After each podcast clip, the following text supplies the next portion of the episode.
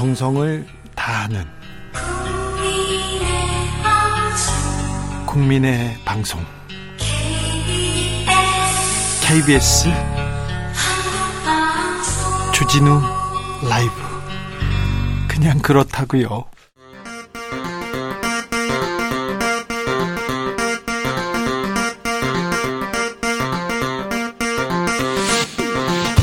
주진우 라이브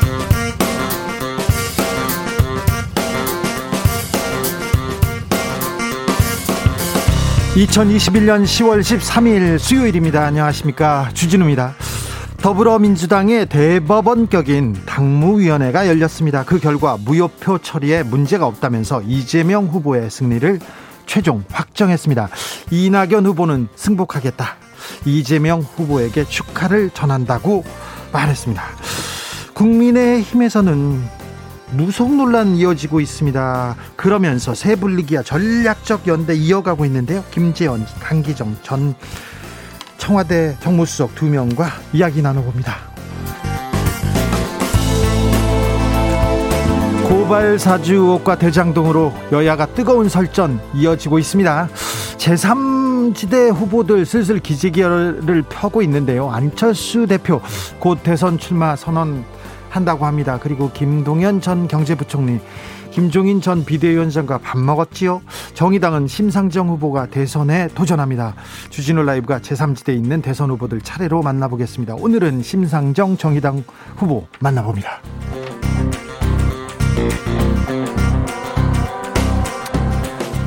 고난의 시간 끝에 일상 회복의 준비가 준비가 드디어 마련된 것 같습니다. 위드 코로나로 가는 첫발 드디어 내딛습니다.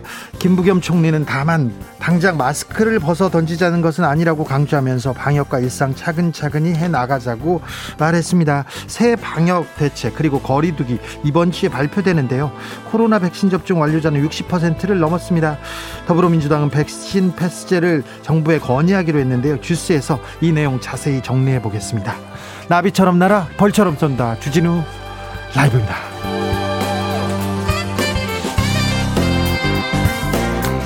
오늘도 자중자애 겸손하고 진정성 있게 여러분과 함께 하겠습니다. 백신 접종 속도가 빨라지고 있습니다. 이제 곧 위드 코로나로 전환이 시작됩니다. 걱정도 되고 기대도 되는데요. 여러분은 어떻게 위드 코로나 준비하고 계신지요? 일상 회복으로 가는 길. 하지만 방심은 금물입니다. 개인 방역, 마스크 쓰기 끝까지 잘 지켜주셔야 합니다. 일교차가 커져서 여러분 옷도 좀 두툼하게 입어야 되는데 고민이 많지요? 여러분 오늘은 어떤 긴팔 입으셨어요? 아직도 반팔 입으시고 계신 분이 있습니까? 아, 저는 옷, 옷을 어떻게 입고 있어요? 이 얘기도 들려주십시오. 그리고 아, 방역을 위해서 어떤 준비하고 있는지도 말해 주십시오. 샵 9730 짧은 문자 50원 긴 문자는 100원입니다. 그럼 주진우 라이브 시작하겠습니다.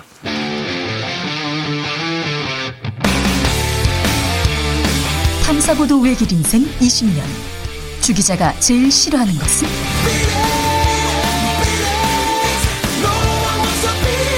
이 세상에서 비리와 부리가 사라지는 그날까지 오늘도 흔들림 없이 주진우 라이브와 함께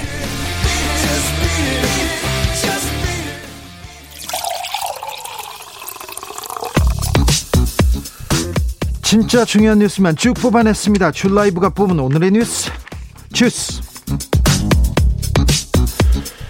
정상근 기자 어서 오세요. 안녕하십니까. 방금 전 이낙연 후보가 자신의 SNS에 글을 올렸습니다. 네, 이낙연 후보가 당무위원회 결정을 수용했습니다. 네. 어, 이낙연 후보는 입장 발표를 통해서 당무위원회 결정을 존중한다라고 말했고요.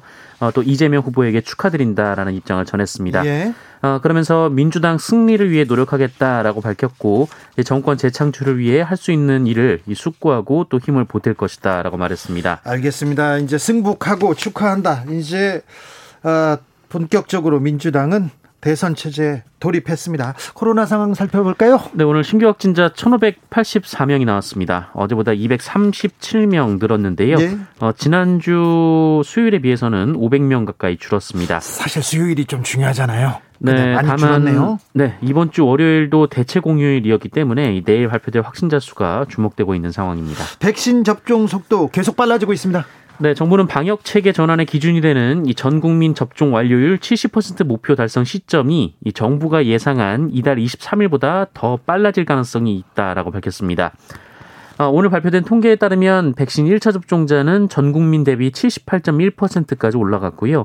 이 백신 접종 완료자도 60.8%로 60%를 넘겼습니다.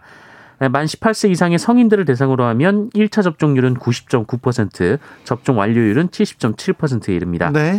정부는 백신 접종 목표를 오는 23일로 예상했는데요. 네. 예, 항체 형성 기간을 고려해서 어, 다음 달 7일에서 8일쯤 이 단계적 일상 회복 조치를 본격화할 예정이었습니다.만 접종 완료율이 빨라지면서 전체 일정이 다소 앞당겨질 것으로 보입니다. 일상 회복을 위한 준비 차곡 차곡 잘 해 나가는 것 같습니다. 일상 회복을 위한 방역 체계 개편 시작됩니다. 네, 정부가 코로나19 일상 회복 지원 위원회를 구성해서 오늘부터 본격 활동에 돌입했습니다. 네. 어, 이 위원회에서는 이달 말까지 단계적 일상 회복을 위한 구체적인 로드맵을 만들어서 발표한다라는 계획입니다. 어, 민관 합동 기구이고요. 이 김부겸 총리는 모두 발언을 통해서 어, 백신 패스와 같은 새로운 방역 관리 방법도 검토하고 의료 체계도 보강해야 한다라고 말했습니다. 대장동 뉴스 가보겠습니다. 김반배 전 기자, 어, 김전 기자에 대한 구속영장이 청구됐습니다. 네, 이 검찰이 적용한 혐의는 크게 세 가지인데요. 이 첫 번째는 이 성남 도시개발공사 유동규 전 본부장에게 어, 뇌물 5억 원을 건넸다는 혐의, 그 뇌물 혐의입니다. 네. 어, 유동규 전 본부장도 같은 혐의로 구속된 바가 있고요. 어, 그리고 이 대장동 개발 과정에서 유동규 씨와 함께 어, 성남 도시개발공사에 손해를 끼친 배임 혐의가 있고요. 네. 어, 그리고 화천대유에서 473억 원을 이 김만배 씨가 빌렸는데 어, 이중 일부를 횡령한 혐의도 받고 있습니다. 아, 특히 뇌물죄 중에서는 이 곽상도 의원의 아들에게 50억 원을 전달한 것도 포함되어 있는데요. 뇌물죄로 포함됐어요? 네, 이에 대해 곽상도 의원이 입장을 밝혔는데 화천대유 전 직원이 거액의 성과금을 받아갔는데 어, 왜그 돈이 뇌물로 둔갑되는지 알 수 없다라며 어, 관련 의혹을 부인했습니다. 김 전 기자한테 구속영장이 청구됐어요. 750억 뇌물 공여, 1,100억 원 배임이라고 얘기가 나오고 있는데 검찰이 칼을 힘차게 휘두르는 것 같은데 정작 목표물을 정조준하는 것인지는 조금 생각해 볼 구석이 조금 있습니다. 아, 이렇게 크고 중요한 사건인데 배임 횡령 액수가 너무 커요. 정확하게 지금 수사를 하고 있는 건지 아, 검찰 수사 좀 자세히 좀 지켜보겠습니다. 저희가 진행 사항은 자세히 전달 드리겠습니다. 어, 핵, 대장동 사건의 핵심 인물 한 명이죠. 남욱 변호사가 인터뷰를 했습니다. 네, 어, 인터뷰 내용을 요약하면 그 일단 남욱 변호사는 자신이 도피한 것이 아니라 어, 이미 오래전에 미국에 갔으며 신변을 정리하고 귀국하겠다라고 밝혔습니다. 그게 뭐 도피랑 비슷한 것 같던데요? 네. 어, 네. 그리고 이 대장동 관련 발언을 보면요. 네. 이 남욱 변호사는 김만배 씨에게 직접 이 자신이 이 천화동인 1호의 천화동인 1호의 실소유주가 아니라는 말을 들었다 이렇게 주장했고요. 이 김만배 씨가 유동규 전 본부장에게 700억 원을 줘야 한다 이런 얘기도 했다고 하고 또 350억 원 로비도 자신이 직접 들었다 이렇게 주장했습니다. 아, 그리고 김만배 씨가 녹취록에서 이 천화동인 1호의 배당금 절반이 그분 것이라고 말을 했는데 그분이 누구냐 지금 계속 주목하고 있죠? 네. 어, 그러나 남욱 변호사는 그분이 누구인지는 정확하게 알 수 없다라고 말했지만 어, 유동규 씨를 그분이라 부른 적은 없는 것으로 기억한다라고 주장했습니다. 네. 어, 대체로 전체적인 내용은 이 김만배 씨 관련 의혹에 대해서는 정영학 회계사 등과 같은 주장을 했고요. 어, 자신은 해당 사업을 모른다 아무것도 관여하지 않았다라는 주장이었습니다. 남욱 변호사와 정영학 회계사는 비슷한 주장을 하고 있습니다. 김만배 씨는 좀 다르고요. 지금 세 명이서 목소리를 다르면서 각자 도생의 길로 가고 있는데 지금 어, 한 사람의 주장만 쫓아가서 이렇게 수사를 하거나 취재를 해서는 안 될 것 같습니다. 네. 지금은 이제 어, 자기가 살겠다고 자꾸 막 말을 던지기 시작했습니다. 그런데 남욱 씨가 갑자기 인터뷰한 의도가 좀 다른 데 있다 이런 주장도 있습니다. 네, 외교부가 남욱 변호사에게 여권 반납 명령을 내리고 여권 발급 제한 조치를 했습니다. 어, 관련법에 따르면 2주 안에 여권을 반납해야 하고요. 어, 그러지 않으면 해당 여권이 바로 효력을 상실하게 됩니다. 어, 불법 체류자가 되는 그런 상황인데요. 네. 이 국내로 들어오지 않으면 갈 곳이 없어진 상황인데 이 수사에 대응하기 위해서 이 전면에 나선 것이다 이런 지적도 나오고 있습니다. 네, 수사에 어떻게 조금 대응하는 것 같습니다. 수사에 잘 응하는 게 아니라 조금 자기 주장으로 어, 어떤 방법을 내고 있는 것 같은데요. 이것도 좀 자세히 좀 행간의 의미를 짚어보겠습니다. 어, 민주당에서는 오늘 이재명 후보가 문재인 대통령 면담을 요청했습니다. 네, 청와대는 어제 이 이재명 후보로부터 이 문재인 대통령과의 면담 요청이 있었다라고 밝혔습니다. 네. 청와대 관계자는 기자들이 이 문재인 대통령과 이재명 후보의 만남 혹은 전화 통화 계획이 있냐 이렇게 질문을 하자 어, 최근에 면담 요청이 있었다 이렇게 설명을 했는데요. 네. 다만 면담을 어떻게 할지는 지금 협의할 것이다라고 밝혔습니다. 어, 여당 대통령 후보가 되면 대통령을 만나죠? 네, 모두를 만나왔습니다. 이재명 후보는 오늘 민주당 고문단과 도 만났습니다. 네, 민주당 원로들도 이재명 후보에게 힘을 실었습니다. 어, 오늘 열린 이재명 후보와 고문단 상견례에는 그 이해찬, 문희상, 김원기, 오충일, 이용득, 임채정, 이용희, 추미애 3인 고문이 참석을 했는데요. 어, 이낙연 전 대표와 정세균 전 총리는 개인 일정을 이유로 불참을 했습니다. 어, 이 자리에서 이재명 후보는 부당하게 불이익을 받지 않는 억울함 없는 공정한 사회, 기회 넘치는 성장 사회가 돼야 한다라고 말했고 네. 어, 이해찬 고문은 어, 남은 다섯 달 동안 여러 번의 위기가 올 것이다라면서 어, 위기 때 혼연일체가 돼서 극복해 나가길 바란다고 격려했습니다. 민주당이 원팀이 되느냐가 가장 중요한 지금 순간이 됐는데요. 이낙연 후보가 아무튼 승복하고 이재명 지사에게 이재명 후보에게 축하의 말을 전함으로써 일단 한 고비는 넘어갑니다. 매듭은 지어졌습니다. 김건희 씨에 대한 아, 박사 논문, 박사 논문 재검토가 아, 이루어질 것 같습니다. 네, 어, 앞서 국민대가 이 윤석열 후보의 부인 김건희 씨 논문 부정 의혹과 관련해서 자체 조사 계획을 제출했습니다만 어, 그런데 이 계획이 어, 논문이 그 잘못됐는지 아닌지 그 결론이 아니라 이 검토 과정에 대한 조치만 포함돼 있었다라고 합니다. 아, 국민대가요? 네, 그래서 교육부가 어, 다시 계획을 내라라고 요구할 방침이라고 하는데요. 네. 어, 유은혜 사회부 총리 겸 교육부 장관은 어제 이 국민대 계획에는 어, 예비 조사의 과정에 대한 재검토 계획만 있고 결과에 대한 조처는 담겨 있지 않다라고 말했습니다. 네. 18일까지 어, 교육부가 다시 제출을 요구할 방침이라고 합니다. 교육부가 이렇게 지시하지 않더라도 국민대에서 또 국민대 어, 재학생이나 또 졸업생, 교수들이 계속해서 논문에 대한 어, 검토를 지금 주장하고 있어서 결국은 박사 논문은 검토될 것 같아요. 네. 그런데 계속해서 이 그 논란이 되는데 검토를 할 것인지 안 할 것인지 이게 그렇게 김건희 씨나 윤석열 후보한테 도움이 되지 않을 텐데요. 아무튼 김건희 씨의 박사 논문은 어 재검토하라고 지금 지금 교육부에서 입장을 내렸습니다. 원희룡 후보, 국민의힘 원희룡 후보 가족이 어, 과태료 처분을 받았다는데 무슨 내용입니까? 네, 원희룡 후보는 자신의 페이스북을 통해서 자신의 배우자가 경북 경산시에 소재한 카페에서 모임을 하던 중 이 거리두기 인원수를 초과해 과태료 10만 원 처분을 받았다라고 밝혔습니다. 어, 그러면서 모범을 보여야 할 후보 가족의 입장에서 어, 너무나 죄송하게 생각하고 앞으로 이러한 일이 없도록 방역에 철저히 방역에 어, 주의를 철저히 기울이겠다라고 밝혔습니다. 알겠습니다. 원희룡 후보도 한마디 했습니까? 어, 네, 원희룡 후보는 사정이 어쨌든 큰 잘못이라고 했고요. 한 표 한 표가 너무 아쉽고 절실하다 보니 방역 지침을 순간 깜빡했다고 한다라고 말했습니다. 아, 깜빡하셨다고요? 네, 깜빡하셨다고 합니다. 한미 안보실장이 굉장히 중요한 대화를 나눴습니다.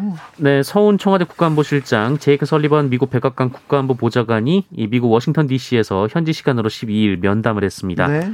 어, 이 자리에서 설리번 보좌관은 북한을 적대시하지 않는다라는 점을 재확인했고요. 이 북한과 언제 어디서든 조건 없이 만나서 협상을 하겠다라고 어, 입장을 밝혔습니다. 예.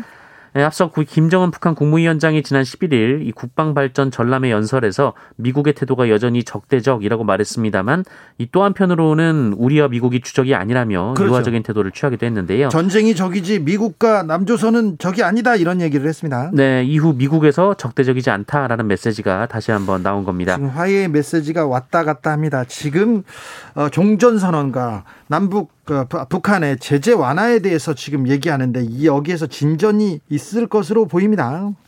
네. 또 서훈 국가안보실장은 미국은 남북 대화 관여와 협력 기조를 재확인했다라고 했고요. 이 종전 선언에 대한 한국의 입장을 설명했고 어, 우리 입장에 대한 미국의 이해가 깊어졌다라고 밝혔습니다. 네, 아무쪼록 남북 대화로 이어지길 빌겠습니다. 어, 외교부에서는 러시아하고도 지금 자세하게 종전 선언에 대해서 논의하고 있다고 합니다. 네, 노규덕 외교부 한반도 평화호수본부장이 이고리 모글, 어, 모르굴로프 러시아 외무 차관과의 북한 협의를 위해 오늘 러시아로 출국했습니다. 어, 러시아의 역할이 중요하다라고 노규덕 본부장이 말했고요. 어, 러시아와 대북 문제에 대한 진전을 협의할 것이다. 종전 선언도 포함된다라고 강조했습니다.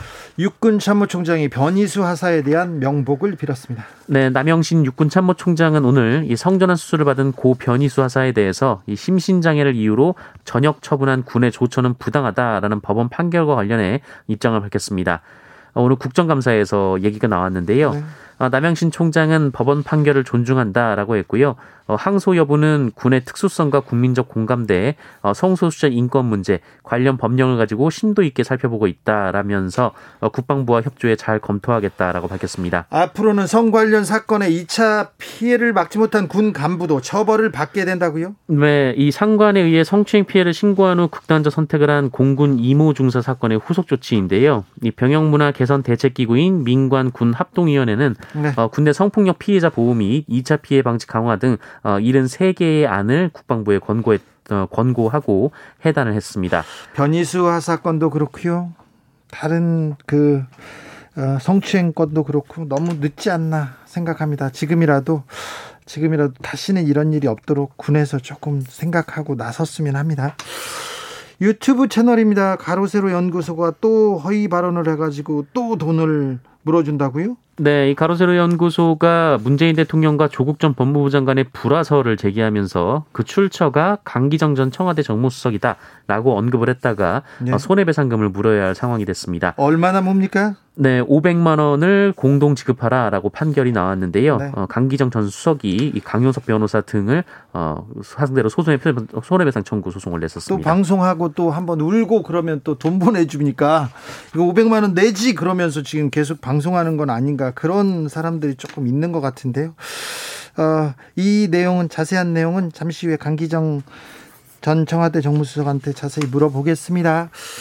어, 4179님께서 트래블 버블로 사이판 여행 다, 다, 왔습니다. 사이판 여행 지금 왔다고요? 대한민국의 우수한 방역 성과에 감사드립니다. 사이판은 덥습니다. 반팔 입어야 합니다. 긴팔은 더워요. 얘기합니다. 아, 사이판에 계시군요. 휴가 시간님은 더워서 아들이랑 반바지 반팔 입고 자전거 타고 장 보고 왔습니다. 아, 오늘은 조금 덥다 그런 분들 많네요. 황경수 님도 부산입니다. 오늘은 덥네요. 이렇게 얘기합니다. 4180 제주도 서귀포입니다. 어제부터 반팔 긴 바지 입습니다. 그 전까지는 반팔 반바지였는데 이거 서명숙 제주올레 이사장 아닌가 조금 의심이 갑니다. 음. 임진선님께서는 저희 집 애들은 추위를 많이 타서 아침에 학교 갈 때 벌써 얇은 패딩 입고 나갑니다. 낮엔 더워도 아침엔 쌀쌀합니다. 김포입니다. 얘기합니다. 아침 저녁 일교차가 크니까 감기 조심하셔야 됩니다. 김나니님 저는요 지금 반바지에 반팔에 선풍기 틀고 일하고 있어요. 어우 열이 많이 많으시는 거거든요. 8일 사모님 부산입니다. 긴팔입니다. 벌써 트렌치코트 입으신 래퍼 아니 그죠? 페피들이 있어요. 얘기합니다. 아, 네. 그렇습니다. 0102님 주진우님 이탈리아 여자친구는 잘 있나요? 그냥 여성 친구예요. 제 친구의 제 친구의 여자친구였다는 건데 좀 제가 왜 오해를 하세요? 네, 주스 정상근 기자 함께했습니다. 감사합니다. 고맙습니다. 교통정보센터 다녀올까요? 오수미 씨. 주진우 라이브.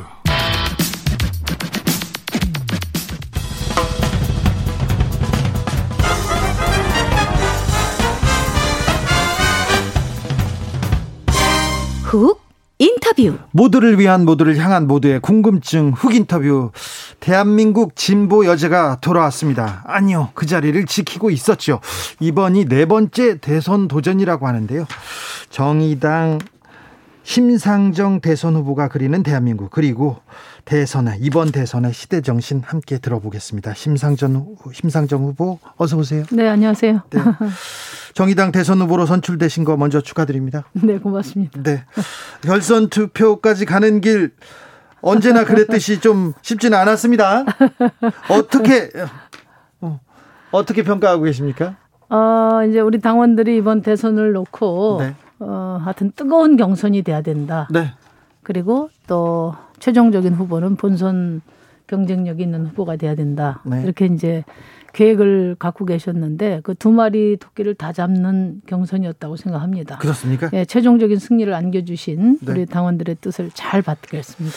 어, 일부에서는 세대 교체 필요하다. 그리고 아, 정의당 달라져야 된다. 음. 이런 얘기도 많이 나왔어요. 네, 정의당 달라져야 되죠. 네. 어, 최근에 이제 어, 특히 지난 총선 때 네. 에, 이제 비례연합당 폭거로 네.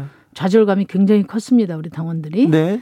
그리고 이제 당 대표 리더십 교체 과정이 좀 순조롭지 않았고요. 네. 어, 그러면서 이제 당이 많이 침체돼 있는데 어, 이번 대선을 계기로 네. 어, 정의당이 다시 일어설 것입니다. 그리고 세대 교체를 위해서 가장 필요한 게 당의 정치적 전망을 열어내는 거 아니겠어요? 네. 어, 그 정치적 전망을 어, 열어내는 어, 그런 역할을 심상정 당신이 하시오. 네. 이게 이제 당원들의 명령이라고 생각하고 최선을 다하겠습니다. 이번 대선이 네 번째 도전인데요. 자, 이번 도전에서 심상정이 이루려고 하는 건 뭡니까?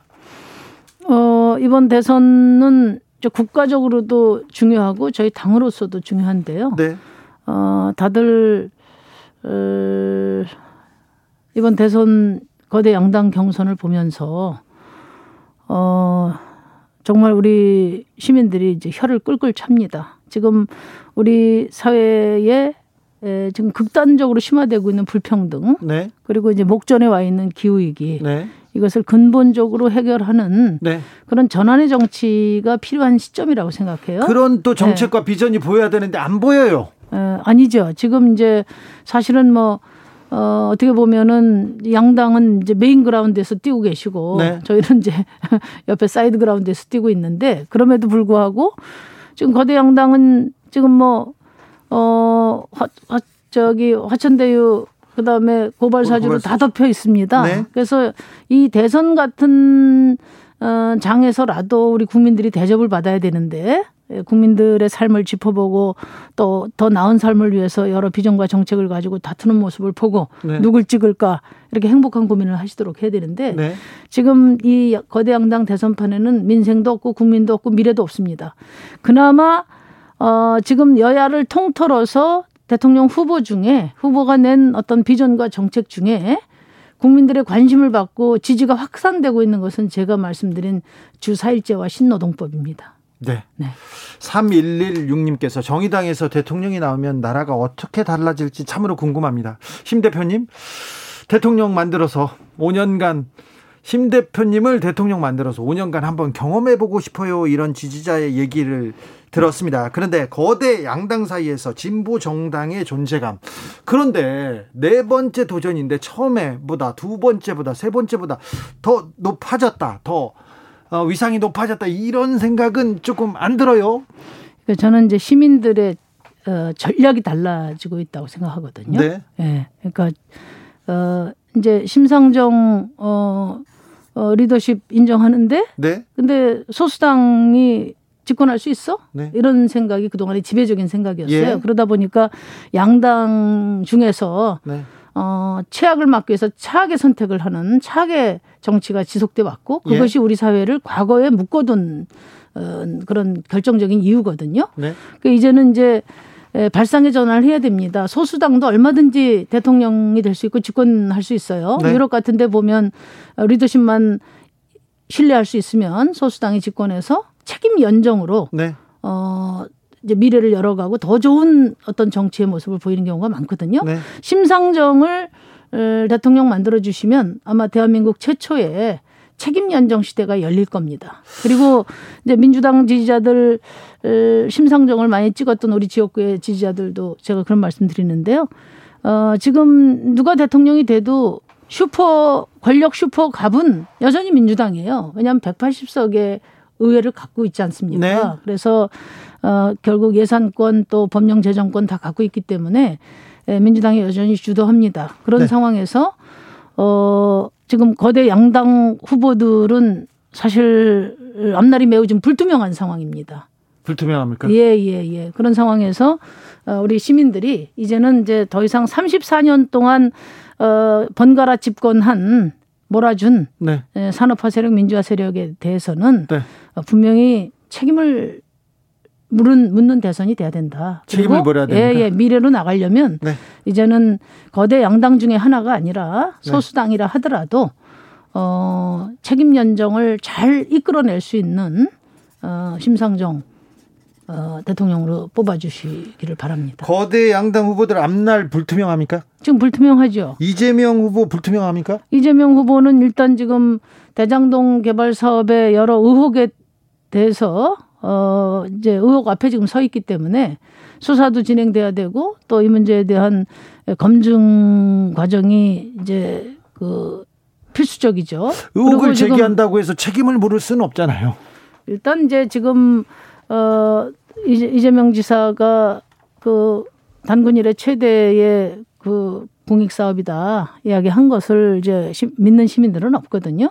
저도 이제 국정감사 하면서 제가 따져봤는데 이재명 지사의 의도가 어쨌든 간에 어쨌든 어 이거는 이제 공공의 외피를 쓴 어, 어떤 천문학적인 민간 특혜 사업이다. 그래서 지금 어, 각 5천억뿐만 아니라 앞으로 이제 지금 그 토지 매각도 남아 있고 분양도 남아 있는데 이걸 다 합치면 거의 1조에 가까운 그런 어, 수익이 민간에게 돌아가는 그런 사업이란 말이에요. 그러면 어, 적어도 어, 이재명 지사가 이 사업의 최종 어, 행정 책임자로서 그리고 무엇보다도 어, 이 천문학적인 이익이 민간에게 돌아가도록 그 밑그림을 그리고 어, 그것을 핸들링한 분이 이제 유동규 씨거든요. 네. 이재명 지사가 임명한 분이 지금 이제 배임으로 구속돼 있는 상황이기 때문에 네. 최소한 어 이것은 이제 당했든지 이재명 지사께서 당했든지 아니면 어뭐 결탁했든지 둘 중에 하나인데 결탁 여부는 이제 수사를 통해서 신속하게 밝혀져야 될 것 같고요. 최소한 이제 이런 천문학적인 불로소득이 민간에게 돌아가도록 한 이 사업에 대한 행정 책임자로서 분명한 정책 책임을 말씀하셔야 된다. 저는 그렇게 생각합니다. 민주당 지지자들은 그런데 이재명 후보에 대한 지지를 거두지 않는 것 같습니다. 대장동 의혹 별로 큰 문제가 아니라고 보는 것 같습니다. 그렇게 보는 그렇게 해석하는 것은 저는 어, 시민의 뜻하고는 거리가 있다고 보거든요. 윤석열 씨도 여전히 지지를 거두지 않고 있잖아요. 지금은 자. 양당 쪽에 이쪽이 에 대해서는 서로 저쪽이 돼서는 안 된다고 생각하기 때문에 네. 일단 저는 머물러 있지만 이, 이 대장동이나 또는 고발 사주 의혹이 네. 어떻게 결론이 나느냐에 따라서 저는 이제 시민들이 이제 최종 판단을 하실 거라고 봅니다. 그렇다면 말 나온 김에 윤석열 후보의 앞날은 어떻게 보십니까? 윤석열 후보도 지금 어, 고발 사주 의혹이 네. 점점 그 어, 사실에 부합해 가고 있지 않습니까? 네, 네. 어, 그렇기 때문에 우리가 국민들이 검찰 개혁에 절대적인 지지를 보낸 것은 국민을 예. 위한 검찰이 되라는 거였어요. 그렇죠. 유전무죄, 무전유죄 관행 없애고 네. 정치 검찰 하지 마라. 네. 그런데 이번 고발 사주권은 이제 검찰이 자기 조직 보위를 위해서 네. 어 이제 그 고발을 사주한 거지 않습니까? 전형적인 정치 검찰의 네. 모습을 보여준 거예요. 그래서 예, 예. 당시 검찰총장으로서 정치적 책임을 면하기 어렵다 저는 그렇게 봅니다. 3871님께서 보수 토건비리 때려잡는데 힘을 내주세요 얘기합니다. 0861님께서는 노동자를 대변해 주세요 얘기합니다. 노동자 곁에는 심상정이 있었죠.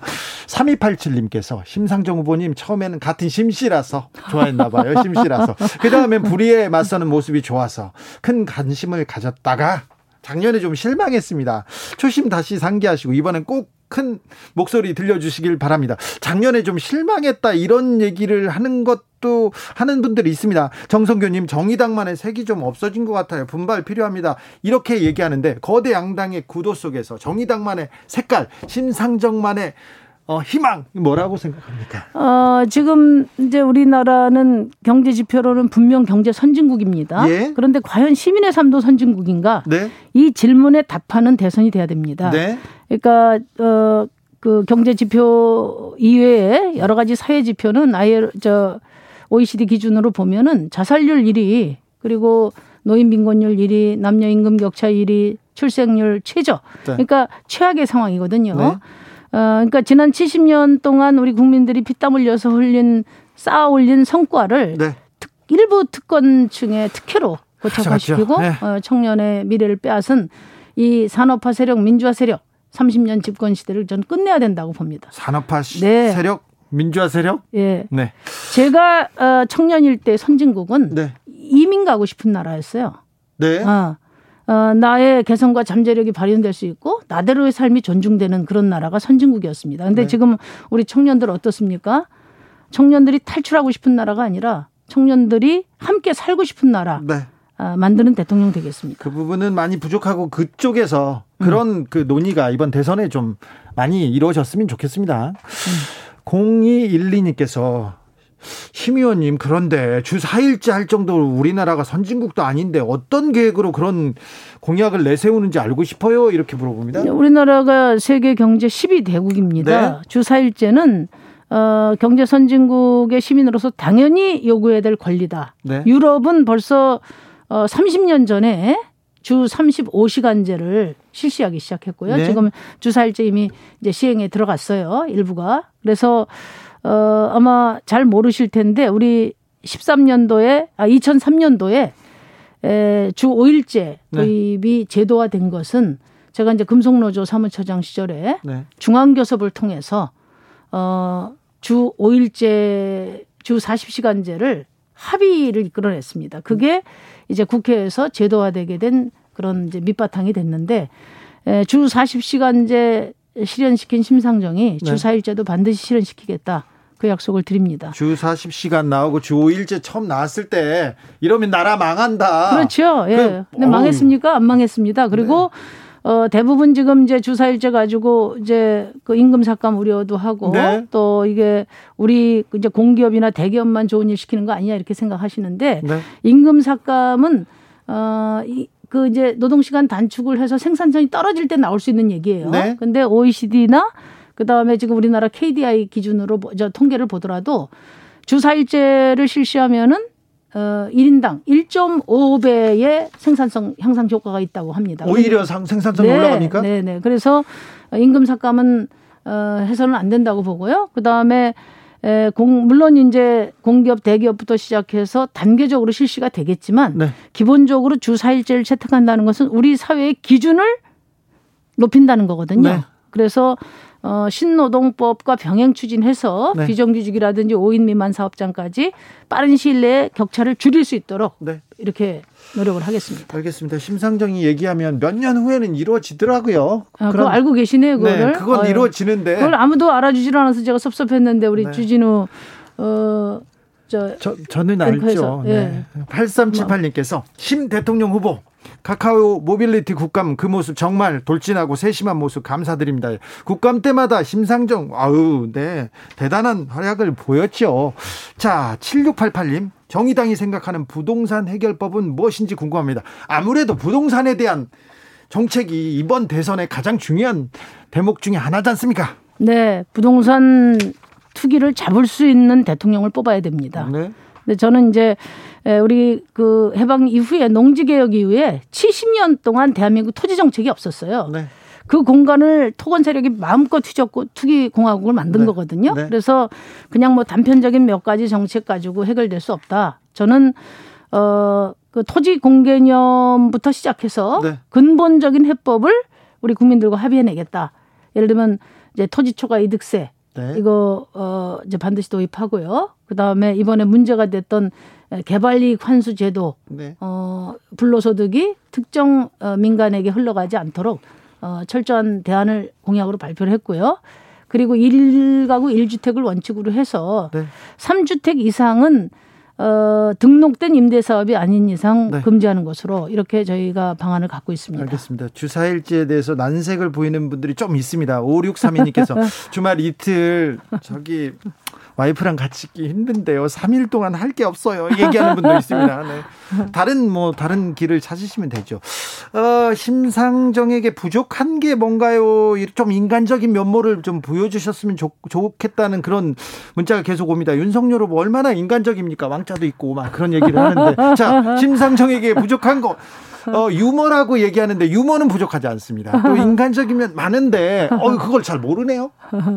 그 이제 에, 사실 뭐 그동안에 이렇게 약간 소녀 가장처럼 이렇게 했잖아요. 네. 소녀 가장의 삶이 굉장히 고달픕니다. 네, 그런데 네. 같이 또 네. 부담을 짓던 부담을 같이 지던 노회찬 의원이 또 그렇게 또 그래서 되시고. 우리 시민들께서 이제 다시는 대통령 후보로 나오지 않도록 이번에 꼭 대통령을 만들어 다시는 나오지 말도록. 예, 예. 네. 소녀가 이제는. 그만하게 대통령 네. 만들어 달라. 아 그럴까요? 자 심상정이 꿈꾸는 대한민국은 어떤 나라일까요? 그러니까 대권보다 시민권이 강한 나라를 네. 만들겠습니다. 지금 어, 사실은 에, 이 양당 체제 위에 대통령제 그 어떤 분이 대통령이 되더라도 네. 아무리 잘해도 자기 권력 지키는 이상으로 할 수 없는 체제입니다. 특히나 불평등과 기후 위기를 근본적으로 해결하기 위해서는 네. 지금 한 대통령 한 분 또 뭐 여당 또는 어 한 정권 정부 가지고는 해결될 수 없거든요. 네. 그래서 이제 대한민국 정치가 바뀌어야 됩니다. 우리가 얼마나 이해와 요구가 다양한 다원화된 사회입니까? 그렇기 때문에 다당제 하에 책임 연정으로 나가야 된다. 네. 그럴 때만이 대한민국이 이, 이 불평등 체제를 넘어설 수 있는 네. 교두보가 된다. 심상정을 그 도구로 삼아달라. 이렇게 간곡히 호소드립니다. 심상정을 그 도구로 써달라. 대권이 아니라 시민권을 가져오겠다. 아따 김 김종현님께서 아 심상정 다 좋은데 부족한 게 하나 있어요. 지지율 얘기했습니다. 다음번에 만나실 때는 심상정의 부족함, 그 지지율이 얼마나 올라 있을지 한번 따져보겠습니다. 네. 아, 말씀 감사합니다. 심상정 정의당 후보였습니다. 감사합니다. 네, 고맙습니다.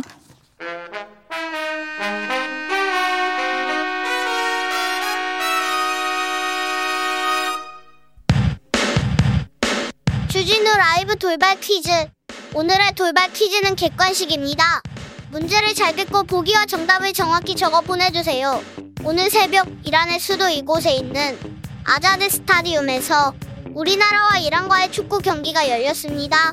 2022년 카타르 월드컵 아시아 최종 예선 A조 4차전 경기였는데요. 우리나라는 47년 동안 이란 원정에서 한 번도 이겨본 적이 없다고 합니다. 이번에도 아쉽게 1대1 무승부로 막을 내렸지만 손흥민 선수의 이번 골은 2009년 박지성 선수 이후 무려 12년 만이었습니다. 자, 여기서 오늘의 문제 드릴게요. 이란의 수도인 이곳은 어디일까요? 힌트. 서울 강남구 역삼동에 이곳의 이름을 딴 도로가 있어요. 보기 드릴게요. 보기 1번 대왕란, 2번 테헤란. 다시 한번 들려드릴게요. 1번 대왕란, 2번 테헤란. 샵9730 짧은 문자 50원 긴 문자는 100원입니다. 지금부터 정답 보내주시는 분들 중 추첨을 통해 햄버거 쿠폰 드리겠습니다. 그리고 햄버거 못 받아서 아쉬워하는 분들을 위해 다른 선물도 준비했어요. 주진우 라이브 채팅창 환경을 깨끗하게 맑게 만들어주는 친환경 선풀 달아주시면 추첨해서 에코백 드릴게요. 주진우 라이브 돌발 퀴즈 내일 또 만나요.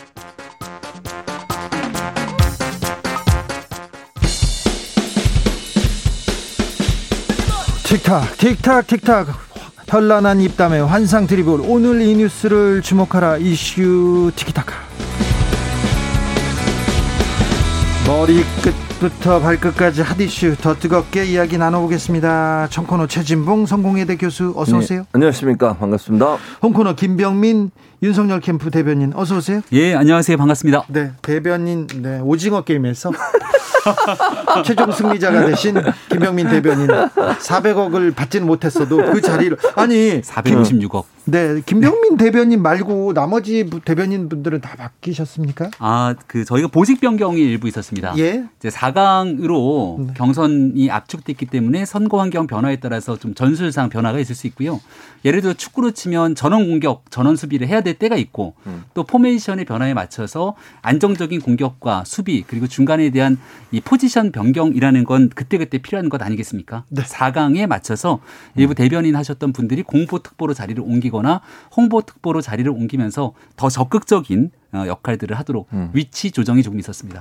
최진봉 교수님. 그러니까 대변인 중에 유일하게 사고 안 치신 분이 김병민이죠. 그래서 남으신 것 같고 두 분이 김경진, 김용남 두 분이 또 이제 말씀하시면서 여러 가지 논란이 일어났지 않습니까? 아니 대변인이 네.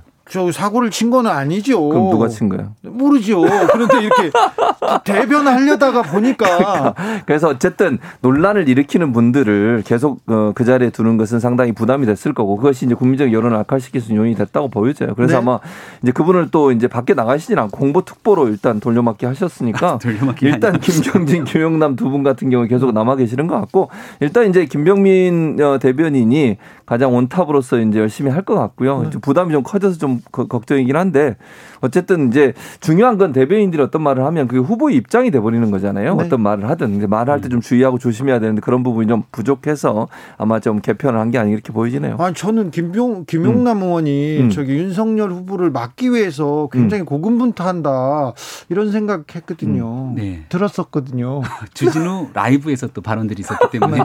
아마 도 거기에 대한 어, 마음들이 좀 쓰셨던 것 같고요. 음, 음, 예, 참고로 다시 한번 말씀드리면 누군가에 대한 문 책석 경질이나 이런 거 전혀 아니고 아니고요. 음. 김경진 의원님은 참고로 특보입니다. 대변인이 음, 아니라 아, 그 자리를 그분은 특보인데 예, 음. 자리가 바뀌진 않았죠. 예, 특보 자리를 그대로 예, 네. 유지하고 있는 것이고요. 네. 나머지 분들도 음. 어, 본인들이 이제 방송에 나가서 더 적극적인 캠프 활동을 하시는 거니까 음. 앞으로도 많은 성원 좀 해주시면 좋겠다는 말씀드립니다. 아, 김병민 참 대변인 얘기를 들어보면 어, 그런가 보다 끄덕끄덕하고 있게 되죠.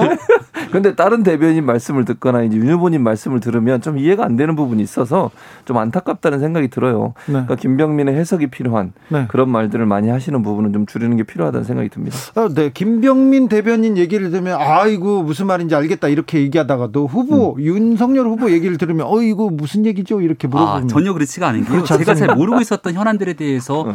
어, 윤석열 후보와 함께 얘기를 나누면 아 그렇구나 하면서 제가 느끼고 깨닫고 그 내용들을 또 나가서 설명하는 것 아니겠습니까? 아 지금 김병민의 지금 그 다이 네. 내공과 공력이 다 거기서 배운 거다. 아, 그럼요. 아, 네. 저는 한 가지 제가 신앙인으로서 제일 이해 안 되는 말씀이 하나 있었어요. 예. 교회 가셔가지고 구약을 다 애운다.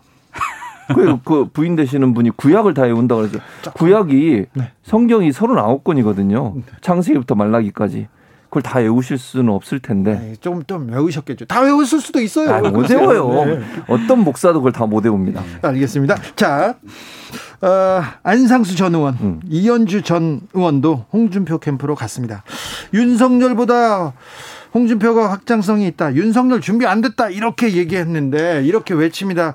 어, 홍준표 캠프의 새 분위기 어떻게 보고 계십니까? 예, 굉장히 긍정적으로 보고 있죠. 긍정적으로. 예, 여기 가신 분들 이제 조금 한 20여 뒤가 되면 윤석열 후보와 함께 모두 원팀으로 활동하셔야 될 분들이 아닐까 이렇게 생각을 하고 있습니다. 그렇습니다. 네, 그동안 윤석열 후보 캠프에서 굉장히 많은 그 인재 영입들에 대한 인사 발표들이 있었고요. 홍준표 후보가 굉장히 훌륭한 정치인이죠. 그동안 이제 거의 외부에 있는 도움 없이 혼자서 여기까지 활동을 해오셨는데 같이 힘을 보태겠다는 정치인들이 손을 잡는 건 자연스러운 일이라고 보고요. 또 거기서 적극적인 역할을 하셨던 분들도 최종적인 한 명의 후보가 확정되고 나면 거기에 힘을 다 보탤 거라고 보기 때문에 긍정적이다 이렇게 말씀드립니다. 그러니까 저는 이렇게 생각해요. 그러니까 지금은 그러니까 김, 어, 김병민 대변인 말처럼 경선이 끝나고 나면 그렇게 되겠죠. 문제는 경선 기간 동안 얼마나 뜨겁게 부딪히냐 문제라고 보는데 일단 홍준표 후보 입장에서는 최대한 세를 불릴 수밖에 없어요. 어쨌든 뭐 지지율로 보면 사실은 좀 엎치락 뒤치락 하지만 어 세력으로 보면 약간 좀 그 윤석열 후보한테 밀리는 부분이 있다고 저는 개인적으로 생각하거든요. 그렇죠. 예. 그래서 세를 불리는 것은 결국 조직을 좀 확대시켜서 윤석열 후보를 넘어서서 본인이 후보가 돼야 되는 그런 절박한 상황인 거죠. 그러다 보니까 가능한 한 많은 연습을 끌어들인다고 저는 보고요. 그러니까 이거 누가 사실은 이낙연 이재명 두 후보 간의 경선도 마찬가지잖아요. 경선이 막바지로 가면 갈수록 더 치열한 경쟁이 일어나게 될 것이고 네.